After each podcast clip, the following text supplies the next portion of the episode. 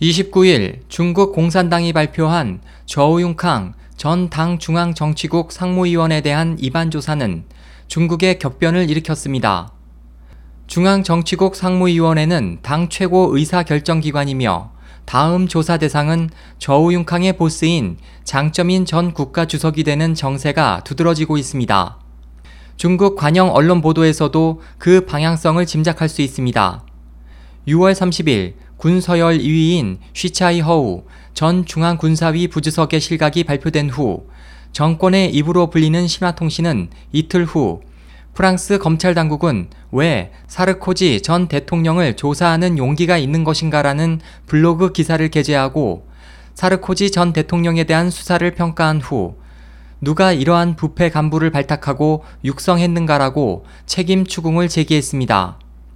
장점인파의 군 대표로 여겨진 휘 씨를 지방 군구의 일개 간부에서 발탁한 것은 장 전 주석이었습니다.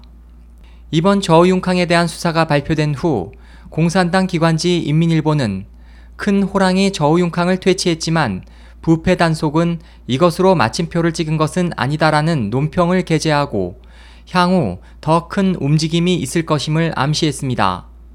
이날 신화통신도 저우융캉의 몰락에 대한 논평 기사에서 이러한 낮은 수준의 인간이 어떻게 당내 최고 지도부까지 오를 수 있었는가라며 그를 발탁한 장 전 주석을 겨냥했습니다.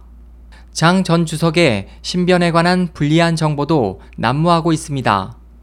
14일 장 전 주석의 애인으로 여겨진 소프라노 가수로 해군 정치부 가무단의 숭주잉 단장이 군사비 및 국가 예산 횡령 혐의로 최고 지도부의 조사를 받고 있다는 정보가 흘러나왔습니다. 또 앞서 12일 중앙기율감사위원회에 가까운 소식통의 정보에 따르면 장점 인파의 핵심인 정칭홍 전 국가부주석이 구속됐습니다. 한편 중국 문제 전문가는 이번 발표에 대해 장점 인파는 강하게 반발할 것이다. 뒤에서는 치열한 공방전이 있을 것이라고 전망했습니다.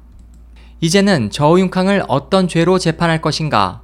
정변 계획과 그동안 꾸준히 국제사회에 폭로된 강제 생체 장기 적출 문제에 관여한 가장 중심 인물인 장 전 주석은 어떻게 될 것인가가 초미의 관심사가 되고 있습니다. SOH 희망지성 국제방송 홍승일이었습니다.